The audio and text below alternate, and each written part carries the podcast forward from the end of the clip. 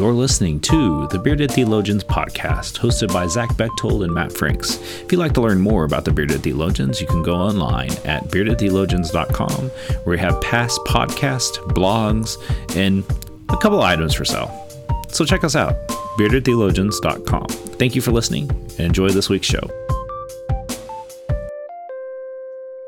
You're listening to the Bearded Theologians podcast, hosted by Matt Franks and Zach Bechtold. And we have friend of the podcast regular guest on, Reverend Matt Miofsky. He's the lead pastor at the Gathering UMC, and he just wrote a new book called Let Go. And Matt, man, thanks for being on. Yeah, it's great to be back with you guys. Thanks for having me. Always. Why don't you tell us a little? We'll just dive headfirst into it, and tell us a little bit about Let Go, and what's going on there, and why you wrote it, and what it is. Thanks. Well, so I've written a couple books in the past, but for small group studies and like the leadership books. But I really wanted to write a book that I could imagine, giving to my neighbor, just giving to anybody, regardless of how much they go to church. And so I tried to think of just sort of what's something that all of us have to struggle with. And I've noticed this, I don't know if you guys noticed this at your church, but every time I've had the chance over 13 years at the Gathering to meet literally thousands of new people who decide to walk through the doors of a church for the first time.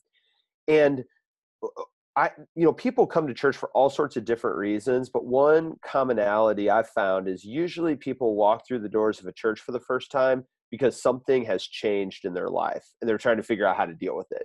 Yep. So maybe they've gotten married, they've gotten a divorce, they have had a baby, or they've lost someone they love. They are moving to a new place, or, getting ready to move off to somewhere new. I mean, something has changed and they're trying to figure out how to make sense of kind of a new reality in their life, or how to navigate that change. And so I thought, I've had so many conversations about that with people over the years. I decided I want to write a book that my hope is it's almost like a little field guide for people who are trying to navigate change in their life, whether it's change that they've chosen or change that's thrust upon them. Because I've really come to believe that, we have to deal with change. That's a given.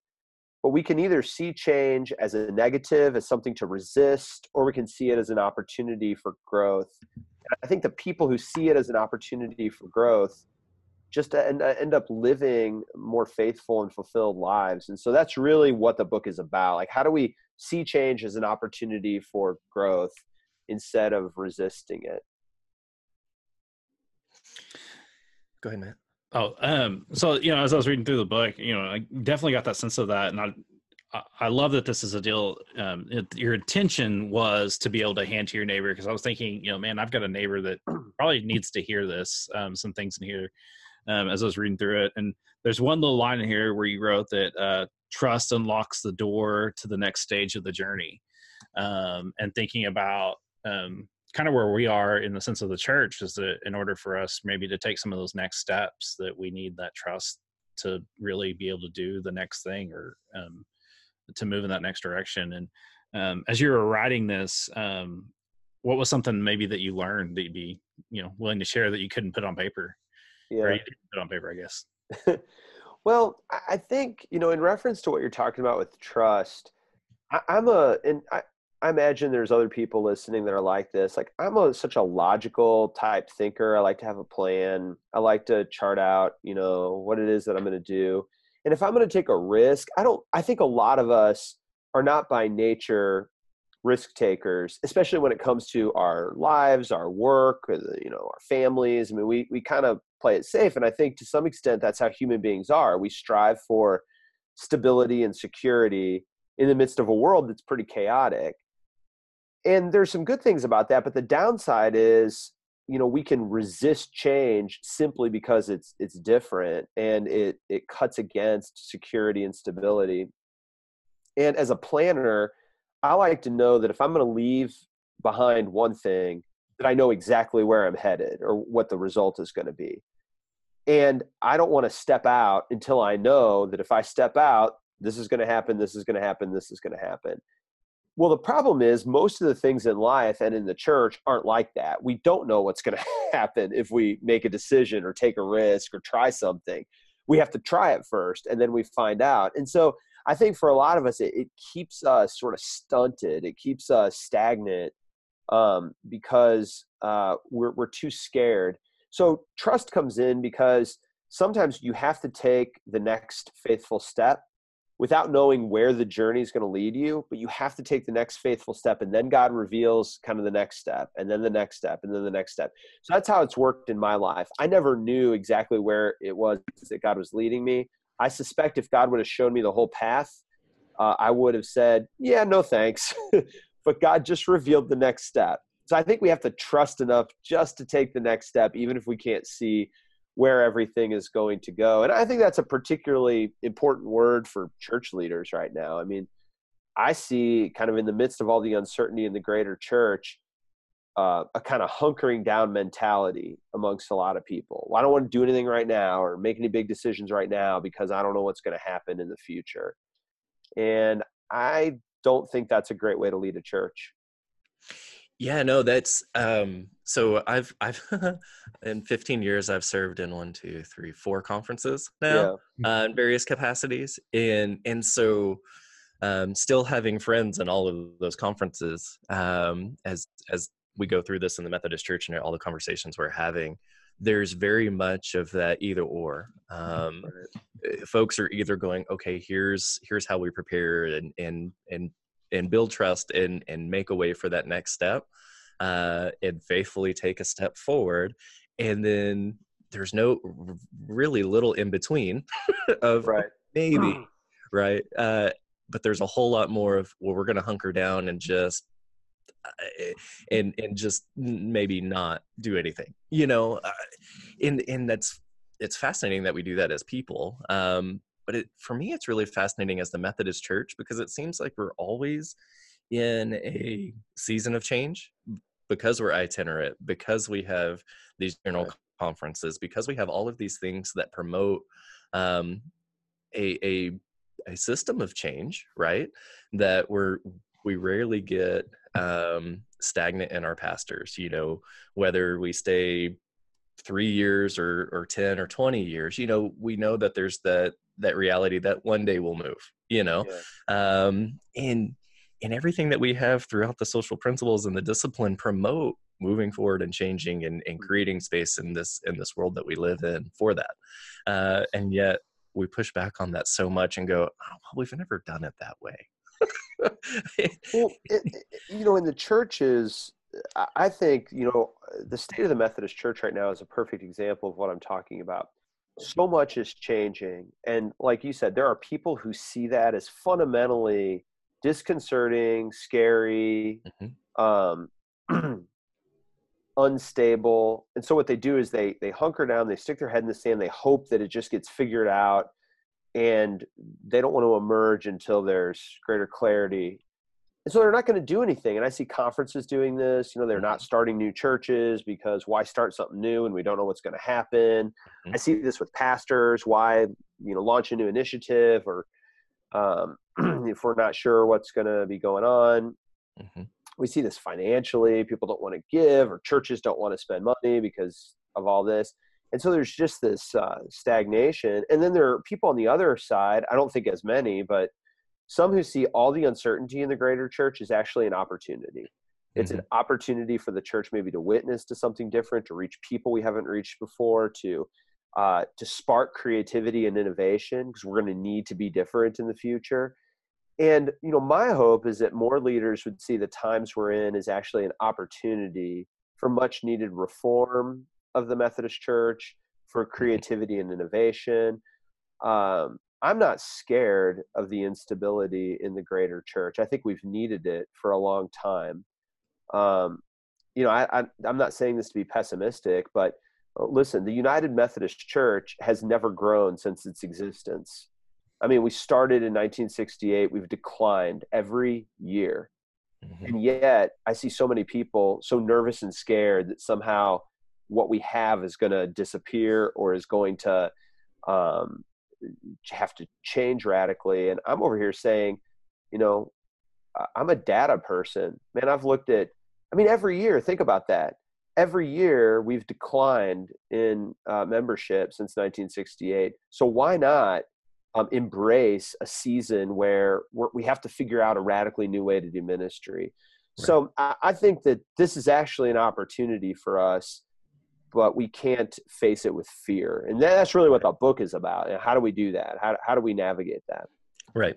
Well, and I love that. That's something that I have, that question. I've had 80-, 90-year-old folks who have, my churches and on all over the place talking about this of, well, I was born in United Methodist. No, you weren't. You've been in United Methodist the last 50 so years. Oh, okay. You know, and begin to frame it in the history of who we are as Methodist and where we started, how we got here, and the splits and the coming together that have taken place over the last couple hundred years that have culminated in the last 50 of being United Methodist, and framing it around that whole idea is, how is this change coming up before us an opportunity for growth, just like these were? Are they painful? Sure, they can be. But how do we take that and trust each other to find that there's an opportunity here, no matter what happens, that there's an opportunity for growth? And like you say, we've not grown in the last 50 years. It's been a steady decline. And so how do we find ways to turn that around? Let's not grieve too much the loss of something that has not worked. And let's embrace the possibility that God can create something that might be more effective. And, you know, we're talking about church, but I really want to take it back down. The same thing is true in our lives. I mean, you don't have to be a pastor or a church leader to get this, right? I mean, just in a much, much closer to home, I'll take like job uncertainty, which plagues my congregation. And I'm sure both of your congregations as well. You know, either job dissatisfaction or job uncertainty. And there's so many people in my congregation who are either not doing what they want to be doing, maybe they lost their job, they want to find a new job, and you get scared because this is your livelihood, this is your money, and this kind of thing. But and so oftentimes people will simply stay in something they don't like simply because to change opens up too many unknowns. Right. And I've met with people who for 10, 15, 20 years have done something they hate simply because the fear of the uncertainty of opening it up. And, you know, you see this most clearly when someone loses their job, which is awful. You know, I don't want to minimize that. But oftentimes it's also what forces them to have to think about something new. And in many cases, if you check in with them a year, 2 years, 3 years later, they'll often reflect back and say, hey, losing that job was actually the best thing that happened to me. Right. Not because it wasn't painful, because it forced me, right, to try to figure out something new. And I'm actually a better, stronger, and happier person now that I've gone through that. And so I think that, you know, I think that's going to be true for the church, but it's true for us just as individuals that change comes oftentimes at first like a loss, and it's scary and it hurts. But if we have the kind of steadiness and the faithfulness to work through it, we often look back and that change becomes like a defining moment for us. Right. You know, working in 3 rural communities, 1,600 people, 350 people, 150 people are in my 3 communities. They have all embraced that change differently.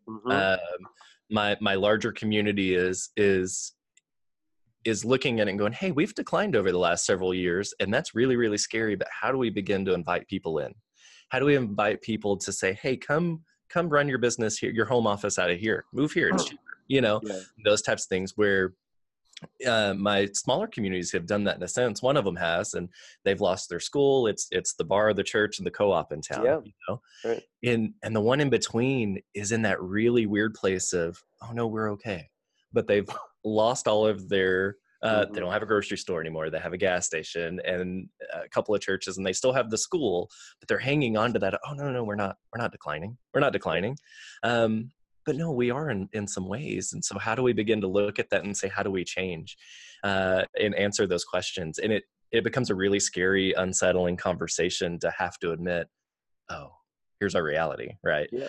And like you say, you embrace that now, and you look back on it in a few years and go, oh, that was really, really hard, but it was the best thing we did to embrace that and move forward. Well, yeah. And the truth is, you know, people are innovate and are the most creative when their backs are against the wall, when they have no other option. Reality. You don't want to go into crisis to do that, but right. If we can just remember that, it can mean that these times of great change also will be the seedbeds of creativity and innovation on a personal level, and I think on a larger scale. Yeah, yeah. That's definitely. I was thinking about this, like, man, I'm just gonna play this video next Sunday for the sermon, and this is kind of what I was gonna talk about. It seemed like along the lines I want to talk about of not being afraid of moving forward, because we do get stuck. And our district superintendent, we met with our new DS on Tuesday, and he talked about. He said, you know, we celebrate the past, and we get stuck there, and we spend too much time on there. We spend a little bit of time thinking about the present and where we're at, and we don't spend any time looking at the future and envisioning what that could be. And we really need to flip the script on that and not worry about our past, you know, celebrate it, but not get stuck in it, and work not only to sustaining our present, but moving forward, but continually being on that visioning and looking forward and understanding that that's going to be an unknown. And it's amazing to think about. And I've been thinking about, you know, when the district superintendent calls you and says, hey, Matt, you know, we've got this new opportunity for you to serve it. And you have that anxiety, like, oh gosh, you know, like, I really like it here. It's really comfortable, but I really need to step out, because that's what I ask our people to do all the time. Yeah. And what this may mean for me and my family and all that stuff. And, that whole trust in God that God's going to, you know, help you in that next step and that next step and that next step. And it's kind of cool in the sense of, you know, we'll use a good Methodist term of prevenient grace. When you look back and you see, wow, God was with us. Even though we were struggling to make that decision, God was inching us and helping us towards that next step. And then those times of struggle, whether it's a loss of job, friends, family, life, you know, whatever it is, just that willingness to take that next step. And I'm sure we all have seen it with people that are grieving. It's getting them to take that next step. And then once they take that next step, they feel confident and they can take that next step and then moving forward versus being stuck. And sometimes we just find ourselves just stuck. Yeah. You know, in the book, I use the Exodus story as really not only an example of how God led his people through change, but really as kind of a template for what holy change looks like in all of our lives. Mm-hmm. So for people who may not be as familiar with the story, I mean, the Exodus story has three phases. It's leaving Egypt, which I say is leaving home, even though home was miserable. It's entering the wilderness, and it's claiming the promised land. And what I do is I say, you know, really this corresponds to what change looks like in our lives. I mean, change starts when we have to leave behind something that feels like home. It feels secure and stable, even if it's bad. Remember, I mean, the Israelites, they were a little bit afraid to leave Egypt, even though they were slaves there, even though they had prayed for 400 years for God to do something different. Right. But it actually started to happen. It was scary because they were leaving behind at least a known quantity, even if that was awful. And we do the same thing, right? I mean, we stay in things that we hate or that we don't like simply because it's kind of that saying, what is it? The devil you know versus the devil you don't. Right. So the first stage of change is leaving something behind, having the courage to leave it behind. And the corresponding fear, of course, is the fear of loss, the fear of uncertainty. The second stage is the wilderness. And the wilderness, I think all of us can identify with that. That's that in-between time where you've left one thing behind, and you can't really go back, or you don't really want to go back, but the future is still uncertain. You don't know where you're going either. And so you're stuck kind of in between, and you don't know how long it's going to take. You don't know what direction you have to go. You're not even sure if you're going to survive it. And the temptation here is to just turn around and run back to home or to the old reality. And I see people do this all the time. Maybe this was a mistake. Maybe I shouldn't have done this. Maybe, you know, maybe I'll die out here in the wilderness is what the Israelites said. And then the final stage is kind of claiming the promised land. And that is like actually living into the future. And you would think this would be the easiest one. But of course, the story goes that when the Israelites got up on the bank of the Jordan, they essentially peered over into the promised land and said, that looks scary. I don't know if we have what it takes. I don't know if we're ready yet. I thought that's what we wanted, but maybe, maybe we're not quite there yet. And so they literally circled around for 40 years in the wilderness because they were really scared to live into the future. And so I think that, I think that's true of a lot of us as well, that we get right up on the cusp of something new that maybe we've been praying for, we've been looking for, been working for, but then when it's finally there, when it's kind of do or die time, we find all sorts of reasons why, well, maybe now's not quite the right time. Maybe I'm not quite ready. Maybe I haven't quite done enough discernment, and we circle around. And so that's really what the book, that's kind of the structure of the book is, what's it like to leave home? What's the promise and the fears associated with that? Same thing in the wilderness, and same thing when it comes to claiming a new reality, the promised land. Yeah. I love that. So I'm super into imagery because I'm a visual person. Yeah. Hence all the Jesus behind me, right? Parachute guy. Yeah. Love that. Love that. And just that idea to let go of, yeah, this is jumping out of a plane, right? This perfectly fine airplane. Gonna hop on out. Yeah. Well, and that's, we were looking for just kind of what does it feel like sometimes to step out, to change. And I think for a lot of people, it feels like jumping out of an airplane. You think it's going to be a rush, but there's a lot of fear, man. And the chute's not open. You don't know exactly where you're going to land, and I mean the whole thing. But the basic premise in the book, and I think it's the first sentence in the book, is like, you got this. Like, you can do this.